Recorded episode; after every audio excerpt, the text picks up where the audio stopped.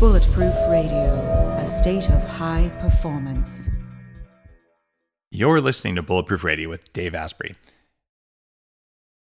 For 25 years, I've had a strong passion for understanding the science behind why we age and what we can do about it.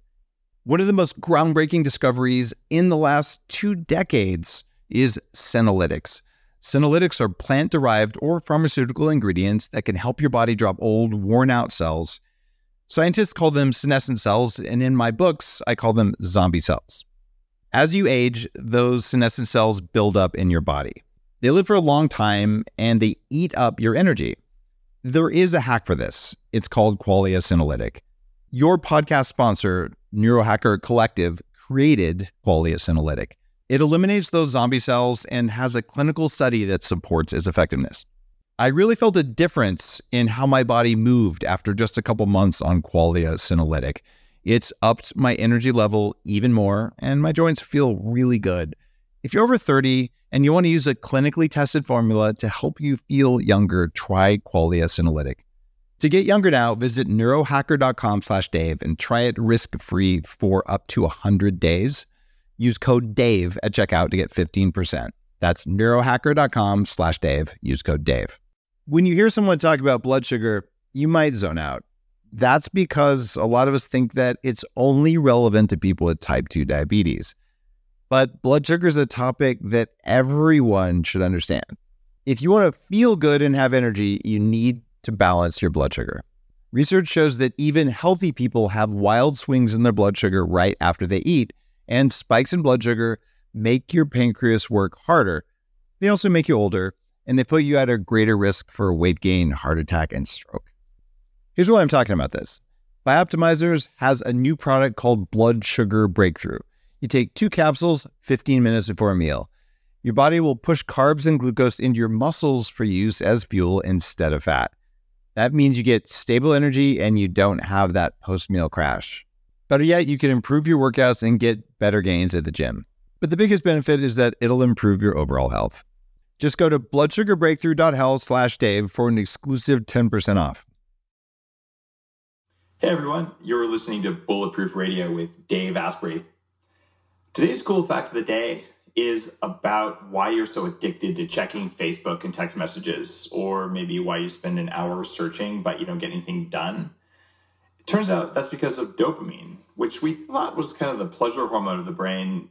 Not only controls pleasure, it controls our seeking behaviors. So, dopamine makes us want things badly, things like information, and it makes us engage in goal directed behavior to get the things we want. So, it's actually our opioid system, not our dopamine system, that controls pleasure. But if you combine the opioid system and the dopamine system, well, then you've got addictive pleasure, and we all know where that leads. Today's guest is Hal Elrod. Hal, you're an interesting guy because when you were 20, you were hit head on by a drunk driver doing 70. You were dead for six minutes, in a coma for six days, broke 11 bones, and were never supposed to walk again. Uh, you did. You became an ultra marathoner and you've been a multiple number one best-selling author and you wrote the miracle morning uh, about some sort of weird crap like getting up before 8 a.m i don't even understand that but i'm sure we'll talk about it. 8 a.m dude. It's the middle of the night. Uh, you're also you're also a husband and father a bulletproof coffee drinker. You're a rapper on itunes. And like basically you're a guy who hit the wall almost literally although apparently it was an oncoming truck. But you've recovered and one of the things that, that i'm really interested in personally and that's a part of the bulletproof philosophy is around resilience. So i think you're a living example of of someone who's you know learned how to be resilient even from like very large things and i wanted to talk to you about that today. So, so you sound how like someone who's maybe studied buddhism and what you described was classical non-attachment. So you're not attached to the outcome you're you're more focused on how are you essentially what do you have control of and how is your response to it going to be like what's the sensation of it but it's unusual for anyone who hasn't spent a lot of time in meditation or studying in a monastery or something to have that level of, of understanding of the way of the ways of the world um, as a young man. You said you had some mentors. What kind of mentors did you have that would teach you this kind of unusual knowledge? Yeah, so you mentioned Buddhism, and it's interesting, but it wasn't until I read books after my accident, year probably five years after my accident, I read like The Power of Now and some of these books, and that helped me articulate what I was doing without realizing it, which is interesting. But um, right, because I didn't, it's not, I wouldn't have the way I just described it to you. I couldn't have described it at the time. I described it that way five years later when I had some some way to articulate it.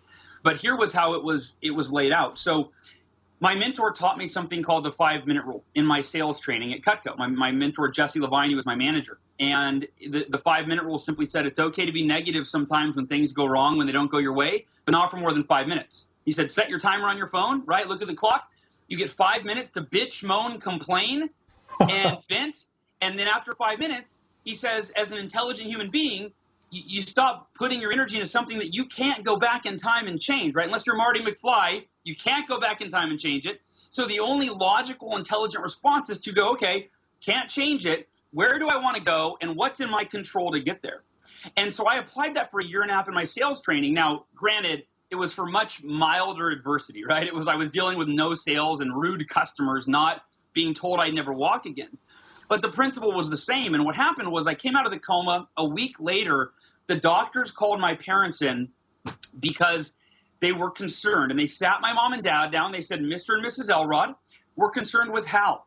Uh, you know, he physically he's he's doing well, healing's going great, but we believe that your son is in denial because every time, yeah, they said every time we see Hal, uh, the nurses, the doctors, the the therapists, every moment we spend with Hal, he's always laughing and joking and making us laugh. And they said that's not normal, not for a 20 year old young man who's been told he's never going to walk again. So they said we've seen this before where he his reality right now is so scary, it's so painful, it's so unacceptable that he's checked out of reality and he's living in a state of delusion. So my dad comes in that night. The doctor said, you know, you need to get him to admit how he's really feeling, feel the pain, sad, angry, depressed. He's got to go through those emotions to get to the other side. So my dad comes in one night and he says, Hal, hey buddy how are you doing? How are you how are you feeling? We've never really talked about how you're feeling when there's no one around. You know you have a lot of visitors but when your friends are gone and family's gone and you're, you're you know you're turning the lights off for bed and you're by yourself thinking about that the doctors are saying you might not walk again. You're thinking about what happened to you. Are you sad? Are you angry? Are you depressed? And i could tell my dad had been crying you know his, his eyes were red. He had tears and i really thought about his questions. I thought am i sad Am I angry? Am I depressed? And I looked at my dad and I just smiled and I said, Dad, I thought you knew me better than that. I live my life by the five minute rule. It's been two weeks since the accident. I can't change this. So, what's the point in feeling sad, angry, or depressed? What's the point in wishing it didn't happen?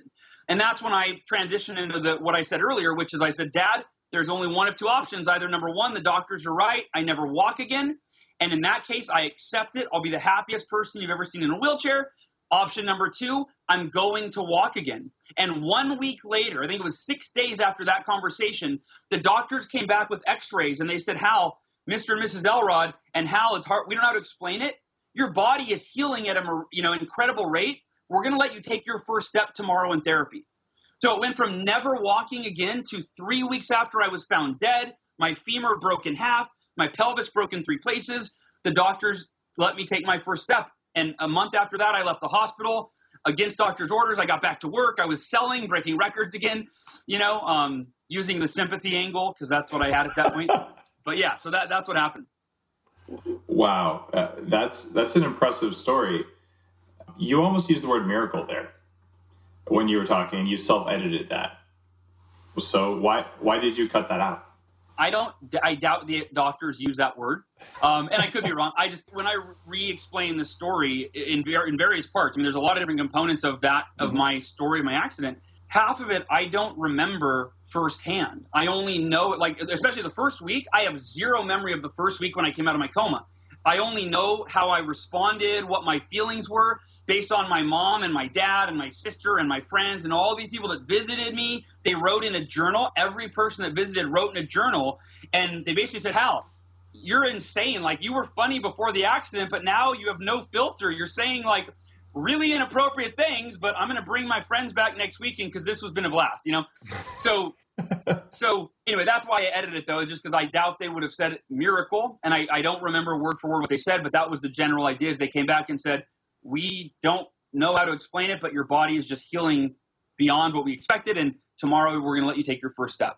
So I, have talked to a few people uh, over the years who've had quote miraculous we'll just call them really unexpected recoveries you know oh my spine was broken but now i'm walking kind of things and most of them have a similar attitude uh, to what you're doing and most of them spend a lot of time visualizing or somehow working the interface between the mind and the body to tell the body uh, like you're supposed to be doing that so maybe you can so it sounds like you got some benefit from doing something like that. Yeah, I always tell people that I don't have a graph to show you like, here's how positively I thought, and here's my bones healing each day. Like, I don't have that graph. I just have my real world experience, and um, you know, and I apply it to uh, everything. I mean, I uh, the Miracle Morning, right? The, we'll talk about the book I know later. But one of the things I talk about is I go, look, I'm not a scientist but there's so much research that shows you need eight hours of sleep, but there's as much research that shows that you need seven hours, that you need six hours. Yet some of the greatest minds of our time, right? Thomas Jefferson, Albert Einstein, or Thomas Edison, all these, right? They slept four hours a night, you know, or, or three or five, right? Yeah. So, so going off of okay, some of the greatest contributors to society slept that little. So in in my book, The Miracle Morning, I say, look, I'm not going to tell you how many hours of sleep that you need, but here's my belief I believe that if my mind could influence the healing of my body to where broken bones became repaired, then I believe that I can go to bed and I can set my intention that, hey, tonight I'm going to sleep five hours and I'm going to wake up feeling better than I've ever felt before in my life. And I believe that I influence my cells to generate that reality for me when the alarm goes off in the morning. So that mind body connection, I really believe very strongly in. I would say there's enough scientific evidence that there is a mind body connection, especially if you look at, say, Sarno's work, uh, where people with intractable pain, like, oh, wait, and he just explains things a certain way and clinically significant results. Suddenly pain goes away because we're so unaware of how our mind and our body interact. And uh, a lot of the weird stuff that I do with neurofeedback and, and other forms of quantified self things are around teaching my conscious brain the control systems for the rest of the body that are there, but they're just not labeled and they're not even that easy to see, but they are there. And, and it sounds like what you're doing is working those same things in whatever way it works for you. Yeah, yeah. And for me, I'm not a real details guy. I'm not a real scientific guy. You know, you are. I mean, we, we actually be a good team, you know, but for me, it's just, it's like, the, hey, these are real world, this is my real world experience. Here's the real world experience of other people. You know, try it for yourself. That's kind of always been oh. my approach the, the n equals one study, which is does it work for you, is the most valuable one. Because honestly, maybe you're leveraging the crap out of the placebo effect, but dude, you're walking. Like that was pretty useful. sure. Yeah. Yeah, absolutely. Absolutely. So now, are you an optimist or are you a realist? How do you identify the difference between those two? Yeah, really good question. Um, I, you know, and I, I mean, I would probably say I'm, I'm, I'm both, but um, I, am an optim, optorealist. um, but the, my, my look at it is this is that optimism is is focusing on what's possible. It's focusing on the positive and it doesn't solve all your problems. So when i when i give speeches i always tell the audience i go look we could all sit here and meditate on our bank account balance growing and i bet you if we all checked it it would be the exact same. That's my guess right? So positive thinking doesn't magically solve all your problems. My belief is it puts you in the best possible mental physical and emotional space to solve your problems, to create optimum results in your life. And now, one thing I always say is, and, and again, when I'm speaking, I say, raise your hand if you complain a lot. Uh, or I'm sorry, if you know someone that complains a lot. And I always get like, you know, most of the hands go up, and I say, if you're not raising your hand, that means you complain a lot and you're not aware of it. Um, but here's the point people that complain a lot often justify it with, I'm not negative, I'm just realistic, yeah. right? And I say that's BS because how is it an ounce more realistic to focus on, think about, dwell on, and talk about all the things in our life that are, you know, quote unquote negative or don't make us feel good, don't empower us, inspire us? How is that an ounce more realistic to talk about the problems in the world than for you and I to focus on, think about, and dwell on all the things that make us feel good, that make us feel empowered, inspired, grateful? So to me, realism is, is, is simply a choice, right? The quality of your life depends on which one you focus on, and they're both equally realistic. It's just as realistic to be super negative and focus on all the problems in the world as it is to be super positive. And and I always say that I'd rather be the person that's so freaking positive I annoy some other people than the people that are so miserable that they get annoyed by positive people, right? Like that that'd be my choice. So I, will be a I'll be a realist, but that's my realism, right? Is I learn a lot from all the mistakes and the failures and the negativity and people treating me bad. I learn a lot from that. I learn what not to do. I learn what to stay away from. But I live over here, right? 95% of my time is over here.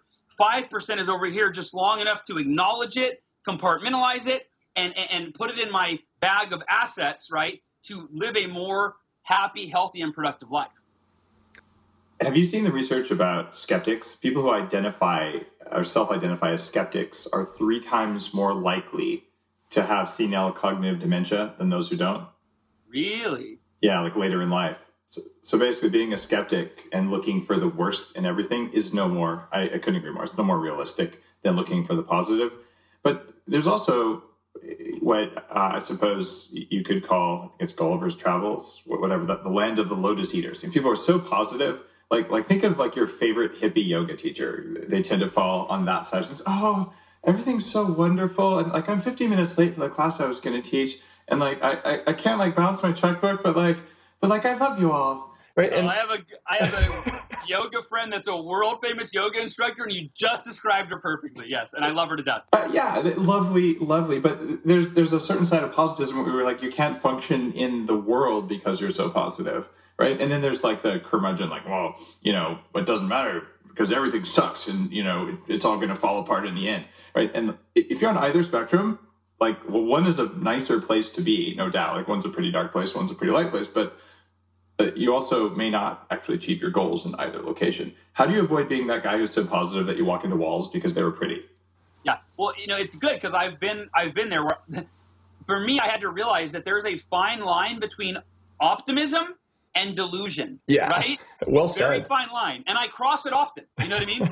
I cross it often, but um, but there's a fine line between the two. And here's a great example: when the U.S. economy crashed in 2008, 2009, I went down with the ship and I was one of those, and I think that was the greatest lesson where I that was the time when I went from being an, an like blindly optimistic to being a realist. Because the people that were blindly optimistic when the economy starts to crash they go oh i don't pay attention to that. I'm not going to i'm not going to buy into the negativity. I'm not gonna, i don't watch the news. That was me right? And then all of a sudden you go oh wait this shit's really happening. Pardon my french right? And, and then you've got to be a realist. So to me it's it's it's focusing on the positive while being very honest and acknowledging reality, right? So it's it's again it's living over here, but it's also but it's also visiting here on a daily basis, right? You just don't dwell on it. So and, and this being the positive, this being the negative. It's just not you don't dwell over here. You look over here, you go, oh, got it. I see this is really happening right now. Uh, I need to be aware of this. I need to learn from this. I need to correct course and adjust. Got it. Will do. And then you live over here right? So to me, it is it is a balance. It is a balance between between being optimistic and also always being aware and in tune with reality, so that you don't you don't cross that line of delusion. Do you have any specific pieces of advice for people who are listening to this who feel positive right now and wonder if they're self deluded? How do you know when you cross that line? I think that it's every day. Here's here's a great example. Every day asking yourself, what could I have done better today? I think that's one of the simplest ways to do it. Every single day that you, literally on a daily mm-hmm. basis, mm-hmm. it's where you can systematically. In fact, you and I were talking earlier. I use the five minute journal, right? Mm-hmm. And I use. They make a hardcover version. I use the app on my phone. There's a morning and an evening. Yeah, you, you just you just been on the show, definitely talking about that. So, so the evening entry, right? One of the questions is, what could I have done better today? And if that's all you do, that's a way to to stay in touch with the realist, right? Which is like, okay, I'm not perfect. And it can be painful sometimes to acknowledge where we're falling short or the mistakes that we're making or right. But we, if we do it every day, number one, we get we get a little bit numb to it so that we it doesn't hurt our ego. It doesn't hurt our self concept. We do it as a as a as a proactive approach to bettering ourselves and becoming a better version of ourselves. But that to me is the simplest way to do it. In writing every day, what are three things that I could have done better today? And if you do that to me, that keeps you grounded and it keeps you in touch with where you're not perfect in your execution. You're not perfect in the way that you make decisions and live, but you can get closer and closer and closer by learning from what you're doing that's that's not optimum and, and not in line with with this page over here of all the perfection and the, the positivity. Um, that, that's a, a, great answer. And, and if you look at that from going back to the Buddhist kind of perspective, what you're doing there is you're keeping your ego in check. Uh, because you know the ego is the part of you that's like, oh, I'm so perfect, etc., etc. So just keeping an eye on that sounds like a, a, valuable a, a valuable approach to walking that line between I feel good and I, I have a positive worldview and, and I'm happier and you know, my biology feels safer and you know walking into that land of lotus eaters. Yeah, yeah, absolutely. Well, speaking, and I love what you said about that are that are late to everything, right? They're late to everything. It's like, hey, you can be positive and also be respectful of other people's time. So sorry. I, am with you there. I, I, will also admit that some of my very favorite, most powerful yoga teachers have a very thin grasp of time, uh, and it's probably because of their yoga practice. But you're like, like really, like your class was amazing. they just started 20 minutes late. Uh, oh well. Yeah. Yeah. So let's talk about time some more because you know we just talked about delusional things, and and you're offering a miracle morning, transforming your life before 8 a.m and uh, you got some really big claims. You know, the the life you've always wanted, faster than you thought possible. Uh, so I, I'm with you. Biohacking is there for maximum results, minimum effort. So what is your what's your secret there for doing things before 8 a.m. or really changing your life before 8 a.m. Yeah, well, let me first. I'll give you the the short version of, of where this came from. This was this was never. Um, I've never written a book, not yet, that I intended to write. Meaning, yes, at some point I had to intend to write it but I, I, never intended to be a writer. If you'd ask my high school English teachers, they would be like, you know, how's the, uh, they'd vote me least likely to finish an essay, let alone write a book. Both of my books were written out of a sense of responsibility where something that dramatically changed my life, I felt like I, I owe it to pay it forward and share this. So when the U.S. economy crashed, as I mentioned earlier, in 2008, I lost everything monetarily speaking. I lost my house. Um, I was $50,000 in credit card debt. I was 25 years old, just living on my credit cards. And um, as a result of so much fear and uncertainty, I, I, got deeply depressed. I stopped exercising. Six months went by. I hadn't exercised a day. And physically, mentally, emotionally, and financially, I really was at a rock bottom. And to keep a long story short, I went on this run and I heard a quote from Jim Rohn. And the quote was one I had heard before, but Dave, you know, you have to hear something sometimes over and over and over and over again, right? Uh, especially if you're not drinking bulletproof coffee every day, that until it finally clicks. And here's the quote Your level of success will seldom exceed your level of personal development. In that moment, I realized I'm not dedicating time every day to my personal development. In other words, I'm not becoming the person that I need to be to create the success and sustain the success I want in any area physically, mentally, emotionally, financially, spiritually, relationally, you name it. And so the realization is I've got to dedicate time every day to my personal development. Now, sounds pretty simple. Here's the thing I was at such a low point that I went home with my intention going, okay, how can I create the most extraordinary personal development routine known to man so that I can accelerate my success, so that I can I can you know turn my situation around as fast as humanly possible. And the two challenges were what am I going to do to do that? Right? That's what what am I going to read? Am I going to write? Am I what am I going to do? Right? And the second thing was when am I going to do it? Because like most of us, I, I was already strapped for time. It's like I woke up at 6 a.m. I worked until 10 p.m. I watched an hour of TV, and then I went to bed and I rinsed and I repeated. That was my life and I did it feeling depressed. I hated waking up. I thought about suicide. I didn't want to live this life. It was just getting worse and worse and worse. And the next that night, I do a little research. What are the best personal development practices known to man? And I'm reading Entrepreneur and Huffington Post and Fast Company. And at first, I'm very disappointed because everything I came across I had heard of before, right? Like the, I, I'm looking for, you know, like you're unique in that you give all this stuff like butter and coffee. What? That's not old school. That's like a new thing. You're always on the cutting edge. And, and, and we're always looking for that. And that's why I think, you know, you, there's such an appeal for what you do because you're looking for advancements. We're always looking for the, the edge, the right the unfair advantage. Uh, we're always looking for You've been to the The store, obviously. Thank you. products and apps to fix it quickly. And I come across six practices meditation, what? Affirmations, visualization, exercise, reading, and journaling. And I go, these aren't new. I, I need something cutting edge. You could have just read Napoleon Hill and got that done. Yes. Yeah. And I think that was actually the first book I read for, during my miracle morning. nice. But so what ended up happening was I, I get over myself and I realize, wait a minute, just because I know these things, I don't do these every day. But highly successful people swear by any one of these. And I thought, what if I did all six of them? Because there are successful people that, that they attribute meditation to their success, right? Russell Simmons, founder of Def Jam from Run DMC, FUBU Clothing, one of the most successful men in America, he, he swears by meditation. So I thought if any one of these can be a game changer, all six of them are like personal development on, you know, steroids, on, you know, bulletproof, et cetera, et cetera. And so then I think, when am I going to do it? I'm not a morning person, but that's the only time that makes sense. I wake up at 5 a.m. I've been reading all these articles. Successful people wake up early. They have a morning success ritual. So I, I, I suck it up. I put it in my schedule, 5 a.m. personal development. Here's the here's the game changer. Keep in mind, I was at the lowest point in my life, right? I mean, rock bottom, depressed.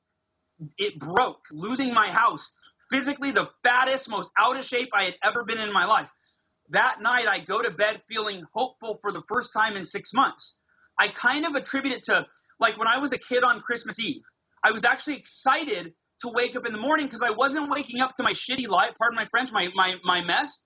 I was going to wake up to what I thought could be, theoretically, I didn't know, but it felt like it could be the one thing that changed everything. I woke up in the morning, 5 a.m. The crazy thing is, I didn't even want to hit the snooze button. I woke up like a kid on Christmas. I jumped out of bed. And I go through these six practices. Now, keep in mind, I didn't know how to do half of them. I didn't know how to meditate. I Googled how to meditate. And I'm sitting there, right? And I'm like, okay, clear my thoughts. Okay. I'm like, damn it, I had a thought. Like, I suck at this, you know? and I go through all six. But this was the, the, the defining moment of my life. Who I am today results to this moment. At 6 a.m., even though my life was in shambles, I felt incredible. I felt, when I say incredible, I felt inspired. I was energized. I was motivated for the first time in six months. And I realized if I can start every day feeling like I'm at a level 10, then inevitably my level of personal development, who I am as a person, if I can start every day at a 10, my outer world, now it's at a 2, but theoretically, I think it's going to eventually mirror my inner world. And I didn't know how fast it would happen. And to wrap this up with the results, two months later, I had more than doubled my income. I didn't get a new job. I didn't switch careers. I didn't get a promotion or a raise. I was doing the exact same profession. I was a success coach doing the exact same profession. I more than doubled my income because of the clarity and the purpose, the energy, all of the things that I got from that morning routine. It made me start every day at a level 10 and I started crushing every day. And if I had a bad day, I got to hit the reset button before I went to bed and start over at a level 10. Doubled my income and I went for, oh, you want to say something? Uh, well, I, I'm, I'm curious what time you were going to sleep because if you wake up at 5 a.m., like that's sort of limiting. And also, I wonder, did you have kids when you did this? No, this was before kids, but I do have a five year old. I do have a five year old and a two year old now. Uh-huh. And I would say there are probably 10,000 parents with kids that do the miracle morning every day. And I get emails all the time. They're like, so how do you do this? And how do you, you know, my kids wake up all night. But what happened, so I, I more than doubled my income. I went from being in the worst shape of my life physically and having never run before to doing a 52 mile ultra marathon, which I completed five months from the first day of the miracle morning. I had never run before other than PE class. And then um, my depression didn't take two months to go away. Dave, it was literally gone that morning, or at least it was so minimized that uh, the optimism just over overrode the depression. And because it happened so fast, it felt like a miracle. I started calling it my miracle morning. I never planned on it being a book. I never planned on sharing it with other people. And it just evolved. I taught my coaching clients and then I just I gave a speech on it and it evolved and now it's one of the best selling books on Amazon you know, with, you know, 500 five star reviews or, or whatever. And it's neat to see that other people experience the same profound benefits that I did. It wasn't just me, which was always my greatest insecurity is maybe this was just me. You know, I don't know if it's going to work for other people, you know, and now I'm, I'm seeing it happen. It's interesting. Before I had kids, I, I went through something similar. For about 18 months, I, am like, all right, I'm just going to wake up at 5 a.m. Um, my circadian biology since I was about three has been set where I'll stay up till about 2 a.m. And if I do from like 2 a.m. till 8 a.m., that's you know six hours, and I, I could do that for the rest of my life and be perfectly healthy. And you know that would be more than enough sleep. Um, but for me, it was unnatural. But uh, all right, fine. I, I'm just going to not care what time I go to sleep, but I'm always going to wake up at five. And my deal is, I know that an hour of meditation can replace two hours of sleep. And to this day, it still can. So I'm like, all right, I'm just going to cut my sleep as much as I need to in order to wake up at 5 a.m. I don't care how I feel. I'm going to do like a set of breathing exercises, a, a Kriya uh, meditation thing at the time I was doing Art of Living. And then I would do this really intense energetic medicine thing, or sorry, energetic meditation thing. Um, and I sort of go about setting my intentions, and, and it totally rocked. And I found when I had kids, though, that that it wasn't necessary to do that timing, like that it actually didn't work very well. Because when I would wake up, no matter how quiet I was, kids sense when a parent's up, and then they they want to play, right? So you're like, okay, I could go do this, but it takes away from some of the parts of being a dad. And uh, so I, I'm with you there that that you can do a lot at that quiet period. Do you think there's any significance to the various religion and spiritual practices who say like the best time to meditate or pray is actually the the last third of the night you know around the the 4 a.m 5 a.m 6 a.m like there's more more mojo there for lack of a more technical term is that something you experience uh, i don't know i mean i know for me so i wake up now at 3:30 a.m. 7 days a week so that's i start at 3:30 a.m. 7 days a week and I, really to be clear uh, I used to post on Facebook, you know, up at 3:30 for a miracle morning, and I didn't realize that I was telling people thought, oh, to do the miracle morning, you have to wake up at 3:30. That's I'm I'm never going to do it, right? And so the premise of it is is waking up. Not most people. Here, here's here's kind of the point. Most people wake up because they have to, right? Like they set their they they go, okay, when do I have to be somewhere, do something, or answer to someone? Okay, and then when's the latest I can possibly wake up to be able to do that? And that's how most people wake up. And I feel like there's that energy where when you start your day, you know, you hit the snooze button, you're literally starting your day with procrastination. You're starting your day with a lack of self discipline to get yourself out of bed, let alone do everything else that you want. So, a big premise of the miracle morning is waking up with the discipline when you want to get up to work on yourself and, and become a better version of who you were when you went to bed. So for me, the meditation, I do it in the morning. I also will do it sometimes in the evening, not every day. But yeah, I think that there's something special about being up before the rest of your household. It really is extraordinarily you time.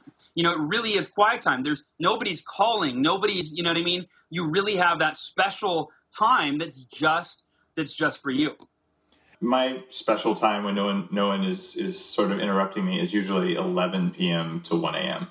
Um, do you find people who do miracle evenings? Absolutely. In fact, I mean that's probably going to be booked at some point is the miracle evening. And I even said in the Miracle Morning book, I said there's a whole chapter called customizing the miracle morning to fit your lifestyle. And I said a few things. Number one, I said if you want to wake up, let's say right now you wake up at 11 a.m. every day, right? Yes, yeah, that would be nice. Haven't done that in like 20 years.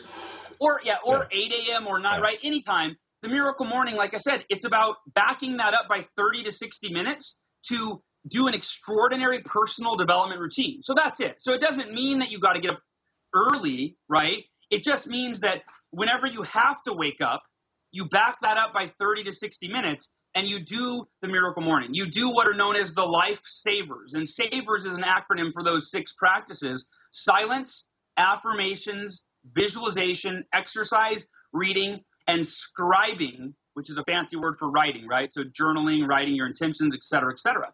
So, um, yeah, so, but I do talk about, you know, you could even do the miracle evening. Now, here's the thing about that, though, Dave. Here's the thing about this is people go, couldn't I do the lifesavers at any other time of the day? Evening, afternoon, spaced out, whatever. Yes, you can, but they provide benefits that if you don't do them in the morning, you miss out on those benefits for the entire day. I'll just start with the, the most the most straightforward one: exercise.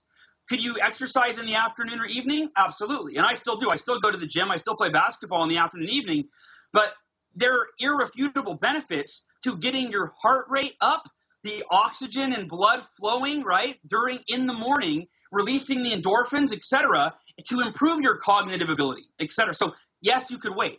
Meditation, same thing. You can meditate only in the evening, but it does calm your nervous system. It does lower your stress. Why would you want to miss out on that benefit, right, throughout the entire day? Affirmations are a great example. Affirmations in the evening, I believe, in a lot of ways, actually have a more profound impact mm-hmm. because when you go to sleep, your conscious mind is no longer shifting the focus of your unconscious, right? If you read affirmations in the morning, you, you then often get distracted with something else and now the the effect it has on your subconscious it's kind of minimized because it's like now your subconscious has new stimulus that's that's affecting it. In the evening you read it before bed go to bed no other interruptions no other distractions. You're really taking those affirmations and really programming the subconscious.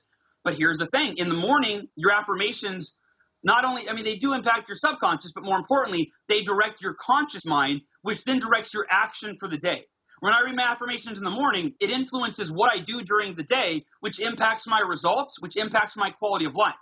So again, you could just do affirmations in the evening, but you're missing out on the profound benefits that you get doing it in the morning. So each of the lifesavers, silence, affirmation, all of those, you can do them at any time that you want. But when you understand the benefits that come and that affect your entire day when you do them first thing in the morning, you know, you once you do it, you become hooked. You would never want to miss a miracle morning. Yep, I I'm with you on the affirmations. Uh, the Napoleon Hill stuff, you know, Think and Grow Rich. Uh, he said, put your three most important things. I think it was write your write your your statement and review it. Put it on the mirror. Review it in the morning and at night. And I, I started doing that when I was 16. Uh, I said that I would make uh, a million dollars by the time I was 23, and I made six million dollars when I was 26. So it totally doesn't work. Um, I, I, I also didn't put and keep it uh, because I lost it when I was 28. But like, you know, live and learn, right? You should be precise in your language, apparently. But it it, it is true that that for each of those uh, savers practices that are in the Miracle Morning, there's probably a tweak, or maybe you should do them two times, or maybe the optimal spacing is actually every 28 hours for one of them. Like, I, I don't think we have good science for that, but the idea that all of those are powerful uh, and you, if you do them or most of them, um, that it'll it'll rock your world. That's been my experience for sure. Yeah, yeah, absolutely. And and, and that's you know that people ask me which ones are better than the other, and I go, why have my favorites? I affirmations are my favorite. But if I had to pick one that was the most important, I would say it was exercise because that improves every, you know, mentally, physically, and emotionally. You put yourself in that optimum state. But again, it's now that I've done all of them and I know each one has unique and profound benefits, I, don't ever want to leave anyone out. If I miss, if I leave journaling out, I, I, there's a there's a hole. There's something that I could have experienced that morning that I didn't experience. So yes, you could do just a few of them. You know, you, if all you did is read every morning and exercise, you're better than you know 99% of society. So it's interesting too. As you do them, you develop skills and you can get essentially better at them.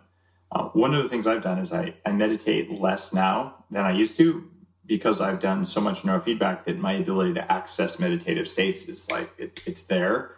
And I do a regular, like probably once a quarter, I spend a week with electrodes on my head at 40 years of Zen, which is is really made my my meditation path progress uh, to the point that well, if I take that week and I spread it out over X amount of time per day, I'm probably meditating the same amount, but I'm doing it where I don't like take some amount of time to get into a meditative state and then some amount of time to come out. I'm just diving in and going as deep as I know how to go. Um, sort of like running a marathon once a quarter with my brain instead of, you know, running three miles a day, you know, three days a week kind of thing. Um, so I, I, believe there's probably some optimi- some optimizations uh, in each of those practices that are that are accessible, and much of the historical writing about uh, you know, not self improvement, but all that that meditation and uh, various practices around the world. Uh, a lot of that was how do we do that stuff better? And and there's so many different little tweaks that come from different things that it seems like the next you know hundred years of big data and getting more things from our mind and putting it all online and talking to each other in a way we never could before will will help us to do exactly what you did. Like you put together a recipe for how to use these amazing techniques in order to help people uh, do what they're going to do anyway, but to do it faster and better and and obviously with less work than walking around going everything sucks all the time and I'm not happy and you know life is hard and all those messages we play to each other that probably aren't true. Yeah, yeah, and it's it's something that it, each of the practices is a lifetime to master, right? I mean, you know what I mean? Like, I mean, literally every single one, you'll never f- achieve your full potential in any of them. Really? Never? Uh, I mean, I think you'll, I think you can always get better, right? that, that's my thought. I think that when go. I'm, you know, I say that there's always, um, you know, the one thing we all have in common is the next level, right? And when I'm on my deathbed, I'll be like, oh man, I, there, I was still trying to get better. You know, there was that next level I was working towards on the day that I die. You know, so I think that we'll, we'll always, it'll always be a process of growth and mastery in each of them. And one thing I wanted to mention, um, probably one of the most popular chapters in the Miracle Morning and it's also the one that is people are you mentioned skeptics earlier. This is the most skeptical. If i heard this i would be like that's a gimmick. It's called the six minute miracle morning right? The six minute miracle morning. And the way that it happened again it wasn't an idea for a chapter. It was one day there were enough days where i would skip my miracle morning because i would wake up i like i don't have time today. I gotta be somewhere. I got a meeting. I got a morning conference call. And one day i thought i've got a call in like you know 15 minutes I thought, what if I do a six minute miracle morning? What if I do one minute for each of the lifesavers, right? And so I go and I do one minute of meditation. I just get quiet. I take, you know, take, a you know, fifth deep breaths, right? But it was amazing. One minute, but I'm calmer, right? I'm, I'm, I'm clearer. Then I pull out my affirmations, and it really only took me a minute to read through them. Right now, I'm focused. I'm, I'm, I'm empowered. Right? It's like, wow, yeah, that's a reflection of who I can become, who I'm committed to being. I close my eyes and I visualize what I need to do that day to crush the day, to win the day. And I feel I'm ready. Now I, I saw it, I know what it looks like. I then I do a minute of jumping jacks, right? Exercise, heart rate's up, I'm feeling good, I'm thinking clearer. Pull out a self-help book, read a page. I get one idea that could change my life. Then I pull out my journal, write down one thing I'm grateful for, and the number one thing I need to do that day to win the day. Six minutes go by, and it was profound because I realized that was you talk about biohacking, yeah. doing more and less.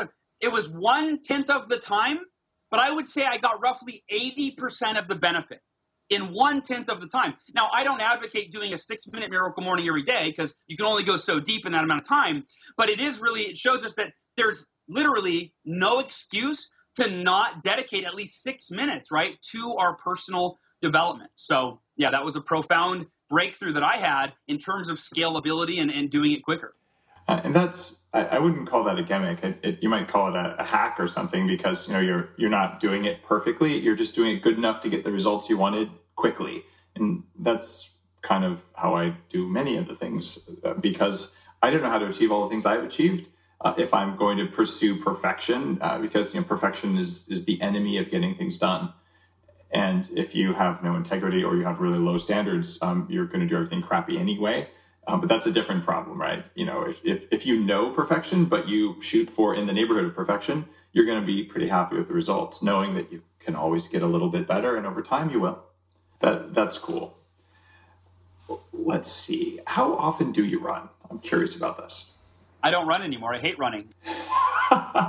I hated running before, and the reason I decided to run, so my friend runs a nonprofit called the Front Row Foundation, and it's one of the fastest growing charities in America. They send people to the front row of their favorite event, could be a play or a concert or a sporting event, and they do a run every year. And my friend John, who has had run an ultra marathon, a couple of them, to raise money for the charity, said, "Hey, why don't you come out this year? You know, this is our second run.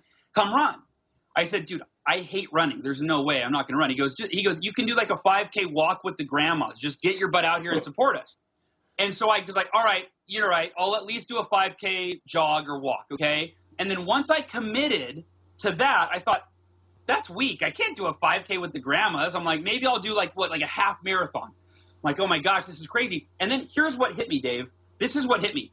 And this is ever since the accident, this has been my mindset is like, wow, that scares the heck out of me.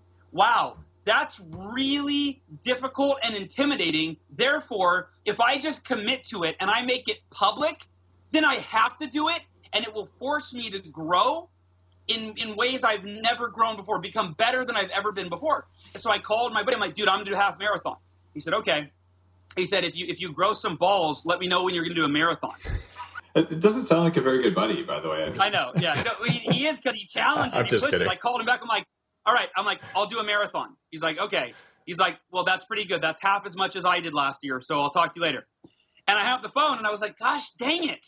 If I don't do an ultra marathon, I mean that. So I literally, and here's my warped logic. I went, you know, if I could go from never running in my life except for in PE class when you had to run the mile, if I could go from never running to doing a half marathon or a marathon, if I could run 26 miles from zero, then I could run 52 from zero. Like that was my logic was if I could go from nothing to 26, well then what's another 26? So I, I called him back and I'm like, I'm gonna. It took me 24 hours, but I'm like, I'll do the ultra marathon, man. Count me in. And it was crazy. And I bought this book called The Non-Runner's Marathon Trainer because it was for people that don't like running, have never run before, and how do you mentally wrap your head around this? And then what's your, you know, your training regimen? And so it's kind of crazy. This was not an ultra marathon. So this was the Atlantic City Marathon. So what we had to do is we actually had to show up at the Atlantic City Marathon course at three o'clock in the morning, five hours before it started. We had to run a marathon before the marathon started, and then we ran the marathon with everybody else. And uh, hardest, worst day of my life. And at the end, it was so hard. I mean, I was in a wheelchair the next day. I couldn't walk. I was a wreck. And um, people go, you know, what are you going to do next? And I go, I'm going to check that off my bucket list and never run again in my life. And I've, I've held pretty true to that. So, um, given what happened to the first guy who ran a marathon, um, I don't know. Maybe that was not a bad strategy. Uh, do you know what happened to the first marathoner? No. I, it's kind of a joke. I, I have great respect for people who, who have achieved running a marathon. But uh, the first guy who ran one, we celebrate his death. He ran from, I think, one city in Greece to another one, and I'm forgetting what cities. And and he's like, you know, the, the, the bad guys are coming. And then he died of a heart attack. And you're like, he gave his life for his country and all that stuff. But like, we're, we're celebrating his sacrifice when we run. And and I believe that you could be a healthy marathoner. Um, I also believe that when you get you know people who are really out of shape and have like core metabolic problems and haven't addressed their core biology, and you like, oh, I'm going to get healthy. I'm going to go run a marathon. They are probably causing more inflammation than they're preventing. So it's like marathon as a as a sign of achievement. Hallelujah! As a way of getting healthy. I I'm scared of that kind of practice, but no, I, yeah, I think I think r- long distance running is, and I, I'll piss off a lot of people that right, but I think it's one of the worst forms of exercise. It's really hard on your knees, like you said, inflammation. And for me, it was kind of part of it was the doctors saying I would never walk Yeah. again. That was another part of it. It was like I'm like this would be a profound statement, not for me per, I mean for me personally, but for for human beings. Like, hey, don't ever listen, you know, because I'm a I'm a speaker, I'm a motivational speaker, keynote speaker. Mm-hmm. I'm always looking at how can I overcome something so that I can share it with others. And I thought this is a great story of told I would never walk again, ran a 52 mile ultra marathon that is simply evidence that as a human being we can do anything that we commit to do and, and, and never let anyone else's fears or limiting beliefs limit what's possible for you. No, it, it sounds to me like you were giving the middle finger to those doctors who said that you'd never run again in the most public, spectacular way you could, and and good for you, man. like that's awesome. Respectfully, yes. But yeah, I I don't mean in a negative way, but but just like like no, really, like, like you could do this. Uh, so that yeah, th those guys saved your life. That's pretty legitimate. So yeah, they deserve a little bit of uh appreciation and gratitude for that. Yes. Well, Hal, this has been fascinating to sort of get your perspective on things as, as diverse as running versus what you do in the morning. And uh, I don't think I'm convinced to switch back to the 5 a.m. wake up time. but uh, you and I do share a lot of practices in common. Uh, and I've got great respect for your work. And I'm, I'm thankful that you uh, followed that uh, that inner vision that said, all right, I, I need to share the practices that work. I'm going to write a book. I, I have very similar motivations uh, with, with what I do. Like this, this stuff kind of rocked my, my day and there's other things that really matter. So let's, let's share it. Yeah.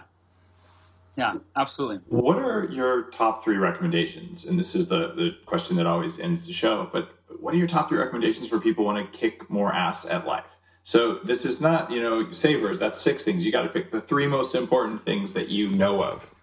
Sure, and I can take the savers, of course. But um, so here's I, I, I wrote a couple things down. Number one, relentlessly upgrade your circle of influence. I think there's nothing more important than what you could do. You know, uh, Jim Rohn said it the best. Jim Rohn's a pretty smart guy, right?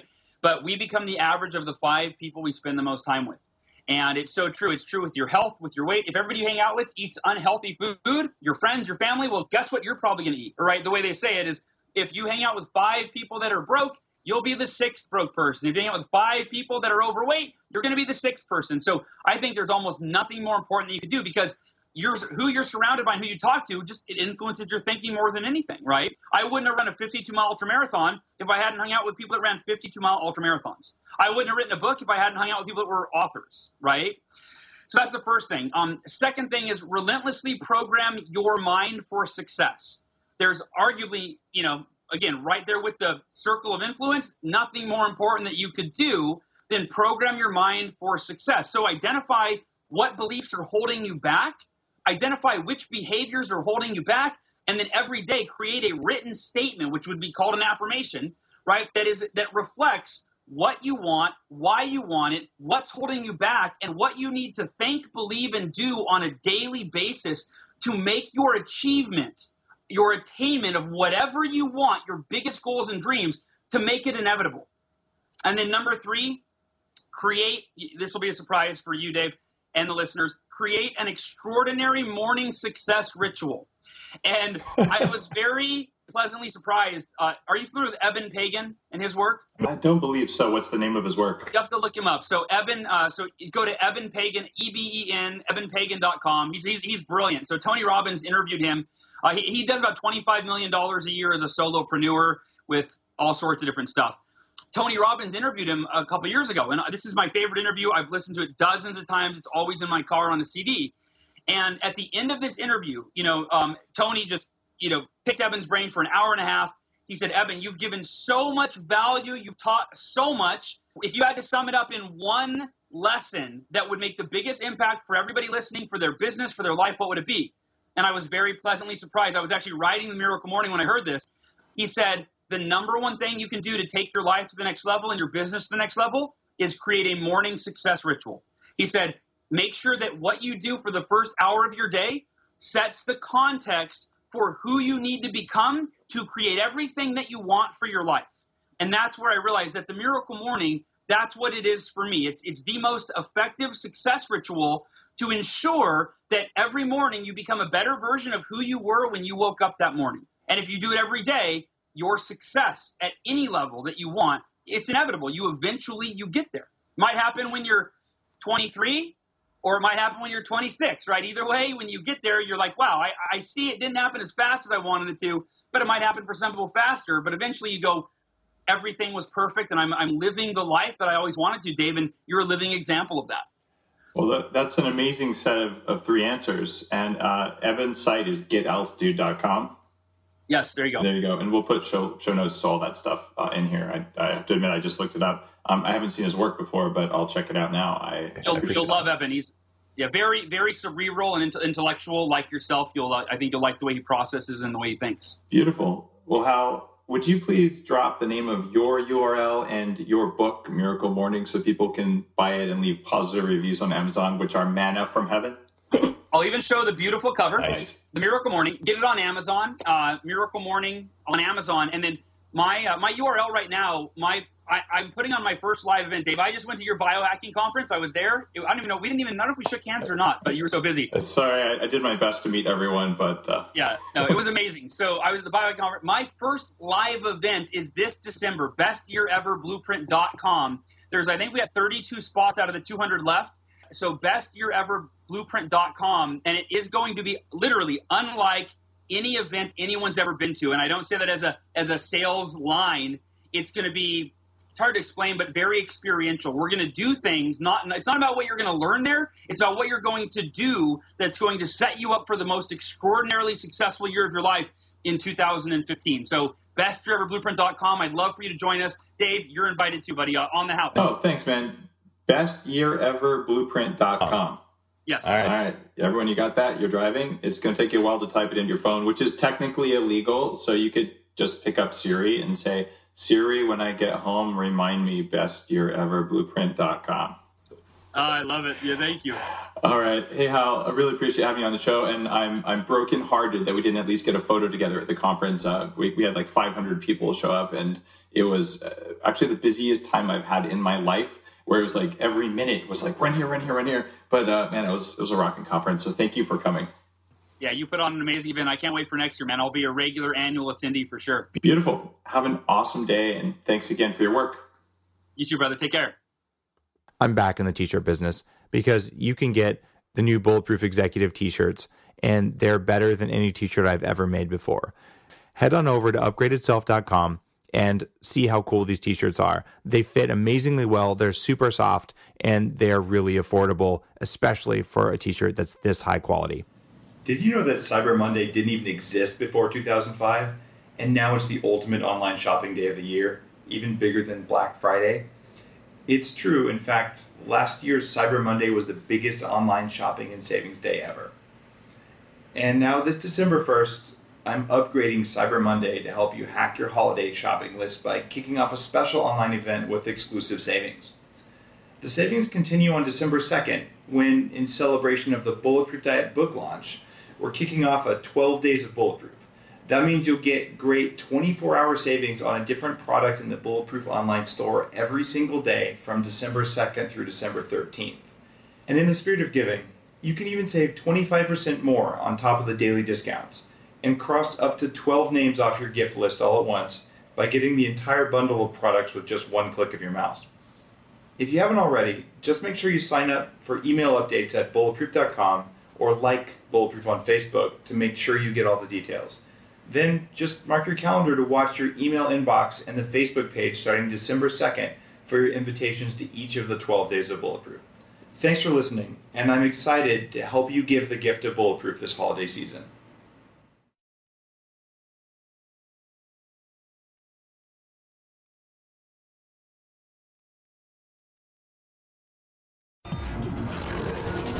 Human Upgrade, formerly Bulletproof Radio, was created and is hosted by Dave Asprey.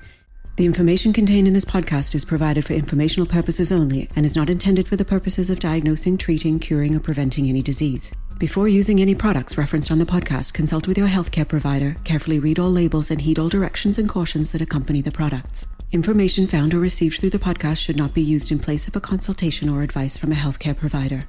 If you suspect you have a medical problem or should you have any healthcare questions, please promptly call or see your healthcare provider. This podcast, including Dave Asprey and the producers, disclaim responsibility for any possible adverse effects from the use of information contained herein. Opinions of guests are their own, and this podcast does not endorse or accept responsibility for statements made by guests.